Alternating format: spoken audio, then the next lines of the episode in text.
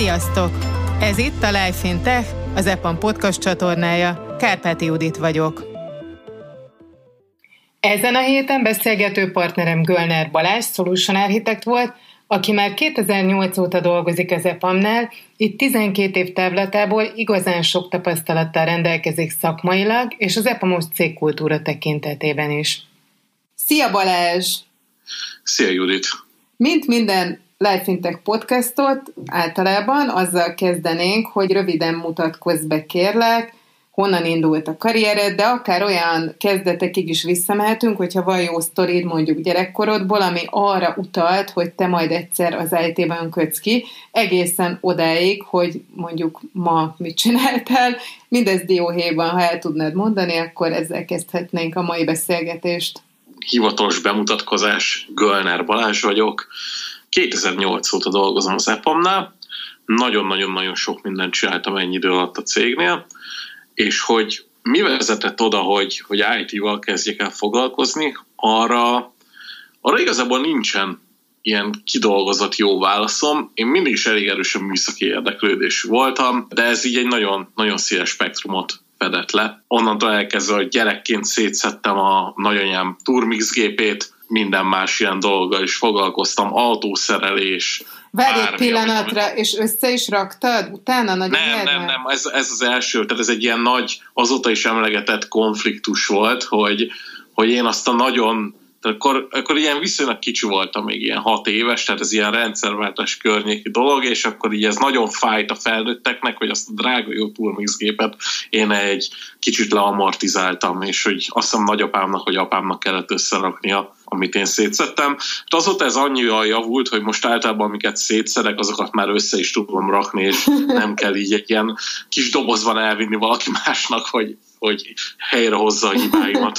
És hát jártam én is gimnáziumba, meg egyetemre, ahol az egyetem az már műszaki volt, tehát addigra úgy nagyjából eldölt. Engem a történelem is nagyon-nagyon érdekelt egyébként, és elég sokáig vacakoltam, hogy, hogy most akkor menjek-e inkább műszaki informatikusnak, vagy menjek el mondjuk történésznek. És hát aztán a műszaki informatikus dolog nyert, úgyhogy én a Pázmány ITK-ra jártam, műszaki informatikai szakra, és már így az egyetem alatt elkezdtem dolgozni, ismerősökön keresztül. Ezek ilyen kisebb munkák voltak, a, tényleg így a, egészen változatos, de általában mindig ilyen webhez köthető dolgok, tehát ilyen-olyan honlapok készítése, ilyen-olyan magyar kis KFT-knek. Aztán úgy alakult, hogy ismerősökön keresztül elkezdhettem dolgozni egy hardware fejlesztéssel foglalkozó magyar cégnél, akkor még nem, de azóta már azt mondanánk rá, hogy ez egy startup volt igazából, akkor egy kutatófejlesztő cégnek hívtuk, ami nagy teljesítményű akkumulátortöltőket gyártott, vagyis próbált gyártani. Kitaláltak egy nagyon ügyes kis módszert arra, hogy hogyan lehet targonca, tehát ezek ilyen tényleg nagy akkumulátorok, amik targoncákban, ilyen motor, elektromos motorcsónakokban ilyen helyeken vannak használva, és hogyan lehet ezeket hatékonyan, gyorsan tölteni, annak, hogy tönkretennénk az akut. Hát egy ilyen cégnek kezdtem dolgozni egyetem mellett, aztán a munka az több lett, és végül is kellett hoznom egy olyan döntést, hogy akkor én most dolgozni akarok, vagy egyetemre járni, és a, a munkát választottam, mert közben meg lett családom, úgyhogy ez így segítette a döntést, valamiből el kellett őket tartani, meg magunkat. Miután ez a cég csődbe ment, akkor el kellett helyezkedjek valahol. Szintén én kisebb magyar cégeknél próbálkoztam. Hát igazából egyik se fogott meg annyira, mind a két helyen gyakorlatilag próbaidő alatt, vagy utána közvetlenül eljöttem, tehát ilyen kétszer-három hónap volt, és ekkor 2008-at írtunk, láttam egy blogban, hogy valaki ír az EPAM-ról. Semmit nem tudtam az EPAM-ról, soha életemben nem hallottam a cégről előtte, Hát jó, ez így szimpatikusnak tűnt, és .NET fejlesztőket kerestek akkor. Kitaláltam, hogy hát próbáljam meg az interjút. És eljöttem Budapestre, beadtam a kis önéletrajzomat. Hol éltél ekkor, hogy Budapestre azt mondod, feljöttél? Hát ez egy nagyon vicces sztori, ugyanis én Budapesten éltem egész életemben, kivéve abban a két hétben, amikor ide jöttem föl, mert hogy éppen nem nyaraltunk Balaton a karatján. szóval ez, ez csak azért érdekes, hogy én feljöttem Budapestre, mert egyébként én full dolgoztam, éltem, és uh, fél év Nürnberget leszámítva, amikor már repamos voltam, mindig is Budapesten laktam, szóval ez egy nyaralásról jöttem fel interjúzni igazából. És akkor ezek szerint sikerült ez az interjú? Igen, hát ez egy, ez egy ilyen érdekes dolog volt, hogy akkor gondolta úgy az EPAM, hogy uh, megpróbálkozik azzal, hogy ne csak szenyor embereket vegyenek föl, hoztak egy ilyen döntést, hogy jó, akkor kinyitják az ajtót 2 felé is, és az interjú az végül is ilyen nagyon-nagyon rapid volt, hogy nem igazán voltak ilyen különböző körök meg ilyenek, hanem hogy leinterjúztattak a tekkörrel, kérték, hogy akkor most íjak meg egy pohár vizet, mindjárt visszajönnek a feedbackkel, majd bejött a, a leendő resource managerem, hogy hát ez az interjú ez úgy sikerült, hogy mit tudom én, D2 vagy annak is az alja, de szeretnénk vele dolgozni. Mondtam, hogy én is nagyon szeretnék veletek dolgozni. Ott helyben megállapodtunk a fizetésről, meg ilyenekről, meg kezdési időpontról, és azzal a lendülettel mehettem vissza Balaton nyaralni. nyaralni, mert megvolt, hogy hogy akkor egy hónap múlva, vagy hogy kezdhetek az EPAM-nál, mint .NET fejlesztő. Na most azért, hogy ezt így elmondjuk, hogy 12 éve, ehhez vagy egy kifejezetten fiatal embert, hogy mi az, ami, ami valakit, aki fiatal, és ebben az iparágban dolgozik, ilyen hosszan egy cégnél tart. Amit most erre így mondani tudok, ez szerintem nagyjából az én véleményemet tükrözi, lehet, hogy másnak teljesen más a véleménye ebben a kérdésben, akár epamos, akár, akár külsős. Az elején engem azt tartott itt, hogy hogy olyan emberekkel dolgozhattam, akik borzasztóan okosak voltak, és rengeteget tanultam tőlük, mind konkrét szakmai kérdésekben, mind ilyen általánosabb szervezési, projektvezetési dolgokban, mind pedig azzal kapcsolatban, hogy hogyan kell emberekkel közösen dolgozni, őket vezetni, ügyfelekkel kommunikálni. Szóval én tényleg nagyon fiatalon kerültem ide, 23 évesen talán, és hát előtte ugye ilyen himi-humi magyar cégeknél dolgoztam, úgyhogy nem igazán volt tapasztalatom abban, hogy hogy, hogy kell valamit igazán jól profin csinálni. Szóval az, az elején én nagyon-nagyon-nagyon sokat tanultam itt, és ez volt a, a fő hajtóerő. És akkor ez később átfordult abba, hogy nagyon sok mindent tudtam itt csinálni, tehát én a .NET fejlesztőként léptem be ide, de viszonylag hamar, szerintem olyan 2010-ben át tudtam váltani iPhone fejlesztői trackre. Egy kollégámmal itt nagyon megtetszett nekünk ez az egész iPhone fejlesztés, és akkor kitaláltuk, hogy jó, hát ezt meg kell tanulni, ez, ez nagyon-nagyon jó lesz. És addig rágtuk itt a budapesti vezetés meg, meg a sales teamnek a főjét, hogy ugyan hozzanak már Budapestre is iPhone-os projektet, amíg ez végül megtörtént, és akkor onnantól kezdve meg iPhone projekteken dolgoztam, ami nagyon-nagyon tetszett, és ez volt az, ahol tényleg viszonylag sokáig ott maradtam, tehát mondjuk olyan 2010-től 2017-ig kb.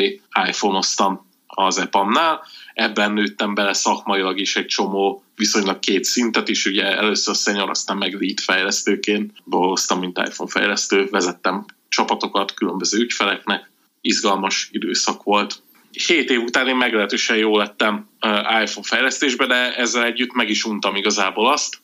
7 év után már úgy éreztem, hogy azok a feladatok és azok a projektek, amik szembe jönnek, azok igazából így egy kaptafára vannak. Van egy az ügyfélnek, ügyfeleinknek valamilyen problémája, amire én valamilyen mobil jellegű mobil alkalmazást fejlesztek le, vagy javítok meg, készítek el nulláról. És hát ez tök jó volt, meg minden csak unalmas, és találtam, hogy milyen jó lenne, hogyha ezt nem csak egy adott platformra tudnám megcsinálni, hanem képes lennék arra, hogy több ilyen platformot is érintő fejlesztésekbe tudjak részt venni, ilyenek, ilyen nagyobb projektekre a technikai architektúrát megtervezni, és azok az emberek, akik ezt csinálják, azokat hívjuk social architektnek, akik nem csak egy adott platformért felelősek, hanem képesek megtervezni azt, hogy mondjuk egy mobil alkalmazás, egy szerveroldali fejlesztés, valamilyen webes frontend technológia, az hogy tud együttműködni és egymással kommunikálni. Szerencsére ez, ez a skill akkor felfutóban volt az EPAM-ban, kaptam, volt lehetőségem egy tök jó tréningben részt venni, és utána pedig 2007-ben hivatalosan egy ilyen belső vizsgát követően átváltottam erre a trackre, akkor így dolgoztam két évet, mint solution architect. Akkor ez volt a, ez volt a fő skillem. Aztán menet közben még történtek érdekes dolgok, nőtt a mobil fejlesztő közösség, és célszerűnek tűnt, hogy őket a, miután más jellegű projekteken dolgoznak, mint az igazi nagy backend projektek, vagy más igényeik vannak, célszerűnek tűnt line management vonalon is külön választani többi fejlesztőtől, úgyhogy 2018-ban lehetőségem nyílt, hogy ilyen line management szerepkört vállaljak, és a budapesti mobil fejlesztők hozzám kerültek. Innentől kezdve már nem csak azért voltam felelős, hogy valamilyen problémára technológiai megoldást adjak, hanem a, az is a feladatom már vált, hogy olyan emberekkel foglalkozzak, gyakorlatilag főállásban, akik, akik ezeken a projekteken dolgoznak. Mit is csinál igazából egy ilyen line manager az EPAM-nál, vagy hívhatjuk resource managernek is régies kifejezéssel, engineering manager is, ezek mind szinonimák ugyanarra a feladatkörre.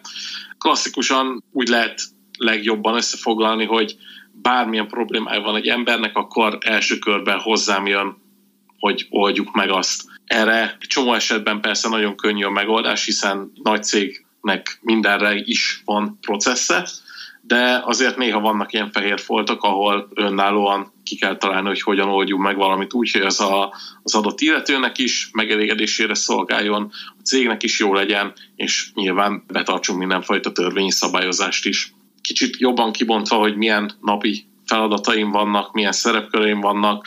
Például hozzám tartoznak az, az utolsó körös interjúk, bértárgyalások. Az a feladatom, hogy a púlommal lévő embereknek projekteket keressek, ahol ők ki tudják bontakoztatni a képességeiket.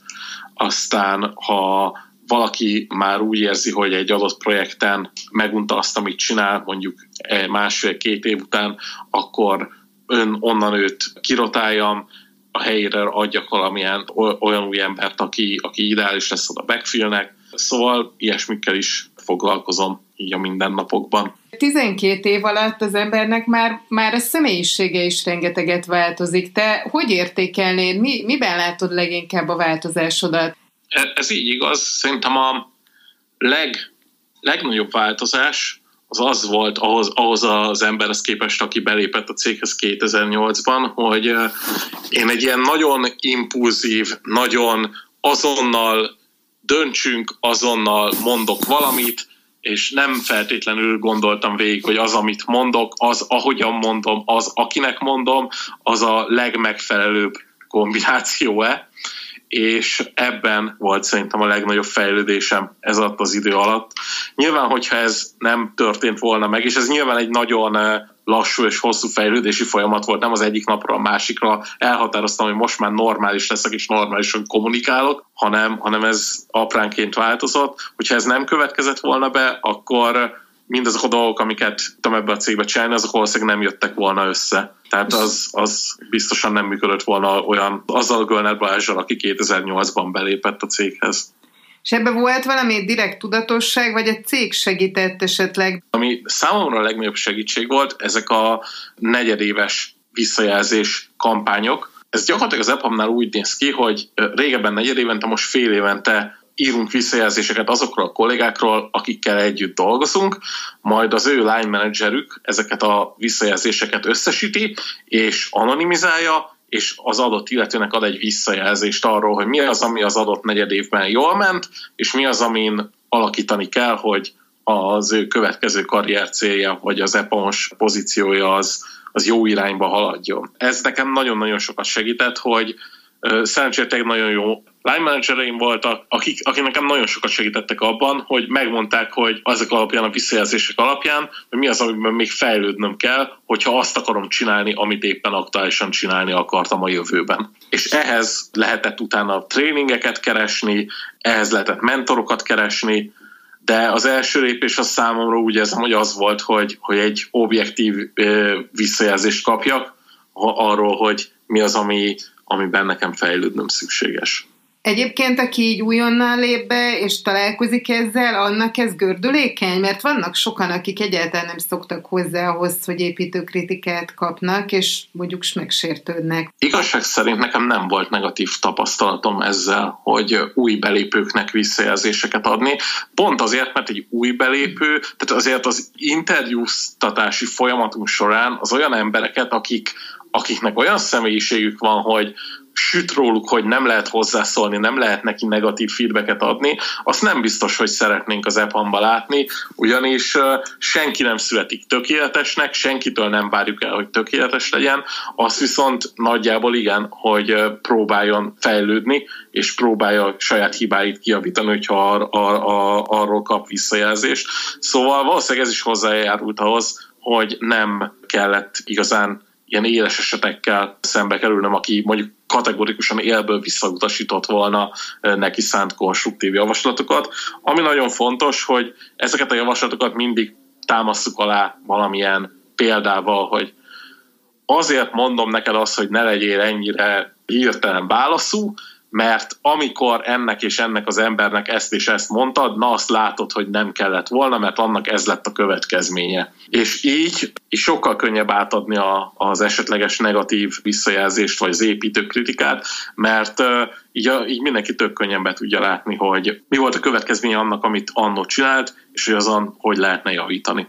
Amellett, amikről eddig beszéltünk, és ami mondjuk így a munkához szorosan kapcsolódik, azért neked egy csomó más tevékenységed is van az EPAM-nál, ami nem feltétlenül a maga a napi feladat. Ha megtalálnak valamilyen feladattal, akkor általában én igyekszek ebben segíteni, vagy részt venni, és mondjuk csak akkor rázni le magamról, hogyha arra tényleg én vagyok a nagyon nem megfelelő ember, vagy nálam tudom, hogy valaki más sokkal jobban megcsinálná azt, úgy alapvetően szívesen részt vettem mindenféle epamos programban, ez úgy tök, tök sokat segített az elején, hogy ott legyek. Meg szeretek beszélgetni emberekkel, hogy ilyen nagyon banális és egyszerű, egyszerű dolgot is mondjak. Ezek szerint kíváncsi vagy másokra, és nem Igen, csak magaddal ez, vagy elfoglalva. Ez, ez, ez, ez, ez mondjuk úgy biztosan igaz, tehát és ennek milyen előnyét látod egyébként abban, amit most csinálsz? Milyen készségek azok, amik nagyon előnyére válnak annak, aki ebben a pozícióban van, amiben te? Ami fontos, az biztosan az, hogy tudja meghallgatni az embereket, hogy az emberek elhiggyék, hogy amit neki mondanak, az érdekli a másik felet, és mondjuk ez, ez, ezt megint csak kiemelném, hogy így a segíteni akarás, vagy hogy legalább próbálja megoldani a, a problémákat. Tehát eh, akiben ezek nincsenek meg, azok a, a, a, a szerintem nagyon nehezen tud boldogulni egy ilyen time management, resource management munkakörben, mert, eh, mert itt nagyon sokat kell emberekkel foglalkozni, ami mondjuk nyilván jó. Mi az, ami miatt van benned egy ilyen innovatív szellem, plusz azon kívül, ami a munkához kell, hogy például te vagy az, akinek a nevéhez köthető az EPAM garázs, amit mondjunk is el egyben, hogy mi. Az EPAM garázs az igazából úgy, úgy lehet a legkönnyebben elképzelni, mint egy kis műhely, ami bármelyik epamos kollega számára nyitva áll, hogy az ott lévő eszközöket, alkatrészeket használja, és ezzel a saját ötleteit ott megvalósítsa, amit utána vagy hazavisz, vagy ben használ, vagy kiállít, vagy bár, bár, bármire felhasznál, amit ő szeretne. Ennek az alakulása az egyébként úgy, úgy indult, hogy pár kollégával együtt, akik, akikkel akkor együtt dolgoztam, így mindannyian olyan hasonló mentalitásúak háttérből jöttünk, ez a mindig kell valamit csinálni, ami kézzel fogható, tehát ez volt a, ez volt, ami így összekötött bennünket. Ugye mind szoftverrel dolgoztunk akkoriban, és ez így nem volt elég. Tehát kell, kell valami, amit meg lehet fogni. Hát ez így nagyon viccesen indult, kitaláltuk, hogy jó, akkor építsünk egy 3D nyomtatót. Ez tényleg akkor volt a, a felfutásának a legelején a 3D nyomtatás. Jó, akkor kitaláltuk, hogy rendelünk Kínából gyakorlatilag komponensenként egy ilyen három nyomtatót, és akkor azt majd ott benne az irodában összeszereljük, és milyen király lesz. Az EPAM-os irodák azok mint rendes múlt irodák, általában open space-ek, tehát ez azt jelenti, hogy ott van egy 4000 négyzetméteres csarnok, asztalokkal és viszonylag kevés térelválasztóval. Amikor egy ilyen területen elkezdesz fúrni, kalapálni, vágni, meg alapvetően beszélgetni, azt úgy nem nagyon csípik azok, akik melletted mondjuk éppen dolgoznának. Hát akkor valahogy így elindult az, hogy erre van igény az, az EPAMOS emberek részéről, hogy ebben részt vegyenek, hely az per pillanat még nincsen rá, jó, akkor beszélgessünk a budapesti menedzsmenttel, hogy hol lehetne kialakítani erre egy szobát, átalakítani egy ilyen laborszerűségi, laborműhelyé, ahol ezeket úgy lehetne csinálni, hogy ne zavarjuk egyébként a productionben dolgozó kollégákat, a, amíg mi ott szerelgetünk. Hát ezt a, ezt a részét karoltam föl igazából. Több helyszín után végül is lett egy állandó szoba, ami, ami ki lett nevezve EPAM garázsnak. Amit aztán nagyon sokan, nagyon sok mindenre használtak. A legviccesebb és legelvadabb projektekre is. Ha mondanál párat, mondjuk pár példát, akkor, akkor egy kicsit plastikusabbá tehetnénk ezt. Egyrészt vannak garázsos projektek, amiket a gar- garázsban csinálunk viszonylag hosszabb időn keresztül. Ebben, ami érdekes volt, az egy Polargraphnak nevezett ilyen rajzgép, ami egy ilyen flipchartra, tehát flipchart méretű táblára rajzolt egy folytonos vonallal mindenféle Mm, vektoros ábrákat. Ez így elmondva rohadt hülyén hangzik, élőben kicsit jobban nézett ki, ami így érdekes volt. Az egy másik epamos projekt, vagy másik epam garázsos projekt az egy, és ez volt igazából az utolsó, amit még a járvány előtt csináltunk, ez egy arcfelismerő rendszer volt, ami azt, azt a problémát próbálta megoldani, hogy egy dolgozó otthon hagyja a beléptetőkártyáját, akkor tudják őt azonosítani, hogy ő igen egy epamos, és akkor bejöhet, mondjuk aznapra, ha meg nem az, akkor meg nyilván ne engedjük be, tehát hogy ne kelljen itt uh, ilyen uh, személyigazolvány, meg felszólunk a menedzserének, meg egyéb ilyen régebbi megoldásokkal operálni, hanem, hanem legyen erre egy automata rendszer, ami a belső nyilvántartásunk alapján, ahol egyébként mindenkiről van egy arckép, tudja azonosítani azt, hogy ki az, aki bejön.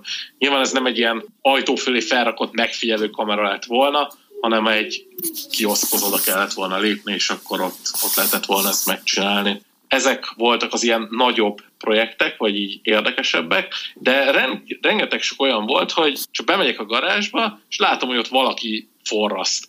és akkor e, nyilván beszédbe elegyedünk, és akkor kiderül, hogy hát ő igazából Commodore 64-eket újít föl, meg tart életben, és ahhoz kell neki egy floppy adapterhez, én nem tudom milyen kábel ott eltört, és hogy az otthoni forrasztóállomás az nem működik, vagy nincsen, vagy el van rakva, vagy már nem tudom mi volt a, az aktuális problémája, és akkor ezért bejött és ott forrasztotta meg. Tehát ilyen, ezek, ezek viszont ilyen teljesen véletlenszerű esetek voltak, hogy éppen valaki mit akar csinálni. Voltak ilyen, valaki mindenféle műanyagokból heggesztett, vagy nem heggesztett, hanem igazából ragasztópisztolyjal ragasztott össze egy ilyen kis installáció műalkotást, aminek aztán vég, végképp semmi köze nincs a technológiához, de jól nézett ki. Úgyhogy bármire lehetett ezt a helyet használni. Ezt nem is Meg... tudhatod, nem tudhatod biztosan, hogy nem volt köze technológiához, mert még alkotott, lehet, hogy közbe kipattant a fejéből valami olyan, amin pedig a munkához fontos volt. Ez is lehet azt tényleg szeretném hozzátenni, hogy ez nem egy ilyen e, egyedüli embernek volt az ötlete. Volt erre egy korcsapat, aki gyakorlatilag, e, akik még itt vannak az EPAM-nál, ők mind a mai napig részt vesznek a garázsnak így az életben tartásában, felszerelésében, akár költöztetésében is, mert azért az évek alatt költöztünk mindenféle helységekben, és ezt közösen visszük ezt a dolgot. Nem szeretném, hogy bárkinek az jöjjön le, hogy ez a garázs, az egy, én egyedüli ötletem is életben tartásom eredményeképpen működik. Mi az, ami így 12 év elteltével téged ösztönöz még arra, hogy menjél és fejlődj és csinálj tovább, hiszen azért most már elég magas szinten vagy, innen hova tovább, mi a, mi a te terved? Hát ez, ez, ez így tök jól hangzik így elmondva, azt is tegyük hozzá, hogy 35 éves vagyok, tehát azért a nyugdíj még messze van, meg nem szeretnék viszonylag hamar elpatkolni, úgyhogy még mindenképp, tehát az, azt én nem tudom, a személyiségemtől nagyon távol van az, hogy akkor most itt megállapodtunk, és akkor innentől kezdve elég elég bejárni a munkahelyemre, lerakni a minimumot az asztalra, és akkor onnantól kezdve nincsen több gondom az életre. A, ami engem motivál az az, hogy, és e- egyébként ezt is még így elmondanám az app, hogy miért vagyok 12 év óta is az EPAM-nál, az az, hogy hogy mindig lehetett váltani. Tehát amikor én kitaláltam, hogy valami mást akarok csinálni, akkor ebben a cég az partner volt. És amikor látták, hogy ez, ez, ez, ez egy komoly elgondolás, és nem aznap reggel így keltem fel, hogy akkor anyám mától pap akarok lenni, úgyhogy megyek a szemináriumra, akkor így a cég támogatott eléggé erősen. Úgyhogy ez volt az, amiért még így elmondanám, hogy itt vagyok. És mit szeretnék kezdeni magammal? Azt tudom, hogy mi az, amit biztosan nem, és az pedig az, hogy elszakadna a technológiától. Tehát valahogy, ugye, abban, amit most csinálok, ott nagyon könnyű lenne abba az irányba elindulni, hogy elkezdeni embereket gyűjteni a saját csapatomba, a saját resource poolomba, és akkor felmenni ilyen száz fő fölé, és akkor csak azzal foglalkozni, hogy csak people management legyen az, amit, amit csinálok. Ez a dolog, ez, ez nem annyira az, amit én szeretnék a jövőben csinálni. Szeretném a poolomat azt ez a maximum, ez az a mostani 50 fő környékén tartani, és emellé még megmaradjon a, a technológia is, tehát attól abszolút nem szeretnék elszakadni.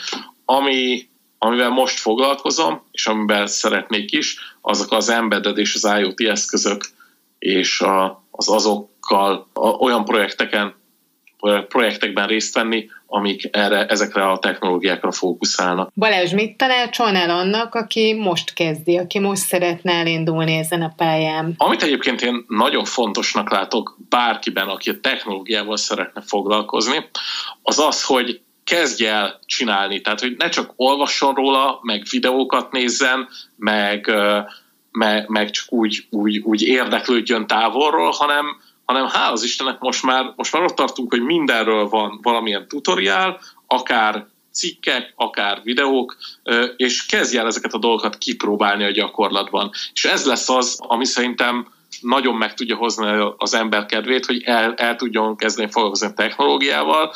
Amerre a világ megy, az mindenképpen az, hogy még több tech lesz, ezek még jobban egymáshoz lesznek integrálva. Emiatt elég fontos lesz az, hogy az embereknek, akik ezen a területen dolgozni akarnak, legyen minél több dolggal gyakorlati tapasztalatuk. Köszönjük, hogy ismét velünk tartottatok. A következő adásig pedig olvassátok interjúinkat, cikkeinket a Life Intech blogon, és hallgassátok a korábbi beszélgetéseket itt a csatornán.